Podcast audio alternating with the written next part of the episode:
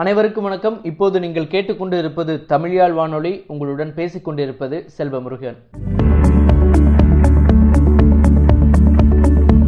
இன்னைக்கு நம்மளோட நிகழ்ச்சியில ரொம்ப இன்ட்ரெஸ்டிங்கான ஒரு விஷயத்தை பத்தி பார்க்க போறோம். அதுல இருந்து நிறைய தகவல்களையும் தெரிஞ்சுக்க போறோம். அது வேற எதுவும் இல்ல. இந்திய தொல்லியல் துறையை பத்தி தான். ஒவ்வொரு பொருளுக்கு பின்னாலேயும் ஒரு வரலாறு இருக்கும். அந்த வரலாறை எல்லாம் நம்ம தெரிஞ்சுக்கும் போது தான் அந்த பொருளோட பயன் முழுமையடையுது.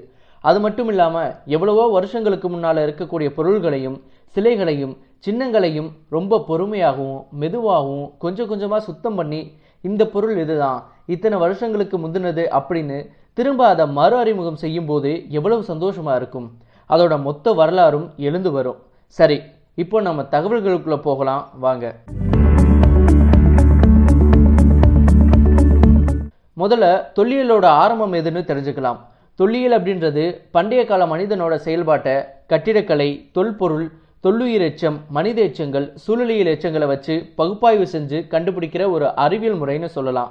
ஃப்ளவிய ஃபியாண்டோ அப்படின்ற ஒரு இத்தாலிய வரலாற்று அறிஞர் பழைய ரோமோட தொல்பொருட்களை வச்சு ஒரு முறையான காலகணிப்பு முறையை உருவாக்குனாரு.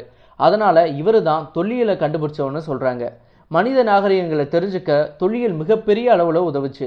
எனவே பத்தொன்பதாம் நூற்றாண்டோட கடைசியில ஐரோப்பிய நாடுகளில் இந்த துறை பெரிய அளவில் வளர்ந்து வந்தது. ஐரோப்பியர்கள் மறைஞ்சு போனதாக கருதின ட்ராய் நிலத்தை பற்றி தெரிஞ்சுக்கிறதுக்கான முயற்சிகளும் சார்லஸ் டார்வினோட பரிணாம கொள்கையும் தான் இந்த துறை வளர்ந்ததுக்கு முக்கிய காரணமாக கருதப்படுது.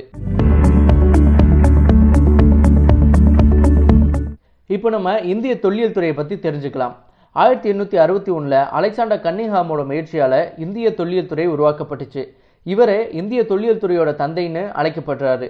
இந்திய அரசாங்கத்தினால உருவாக்கப்பட்ட ஒரு அதிகாரப்பூர்வமான அமைப்பு தான் இந்திய தொல்லியல் துறை.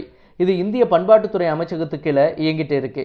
இதோட முக்கியமான வேலையே இந்தியாவோட தொன்மையை வெளிப்படுத்தக்கூடிய எல்லா வகையான சின்னங்கள் கட்டிடங்கள் இடங்கள் பொருட்கள் எல்லாத்தையும் பாதுகாத்து பராமரிக்கிறது தான் நம்ம சென்னையில் அமைஞ்சிருக்கக்கூடிய புனித ஜார்ஜ் கோட்டைக்குள்ள சென்னை வட்டத்துக்கான இந்திய தொல்லியல் துறை அலுவலகம் இருக்கு.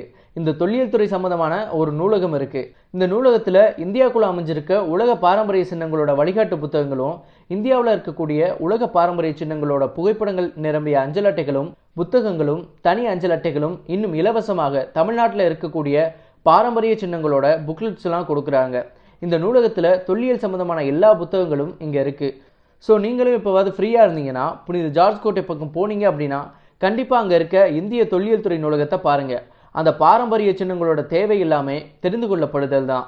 தன்னோட வரலாறை சொல்ல சின்ன சின்ன புக்லெட்ஸாகவும் ப்ரொவ்சராகவும் இலவசமாக உங்கள் கைக்கு வந்து சேர காத்துட்டே இருக்கு.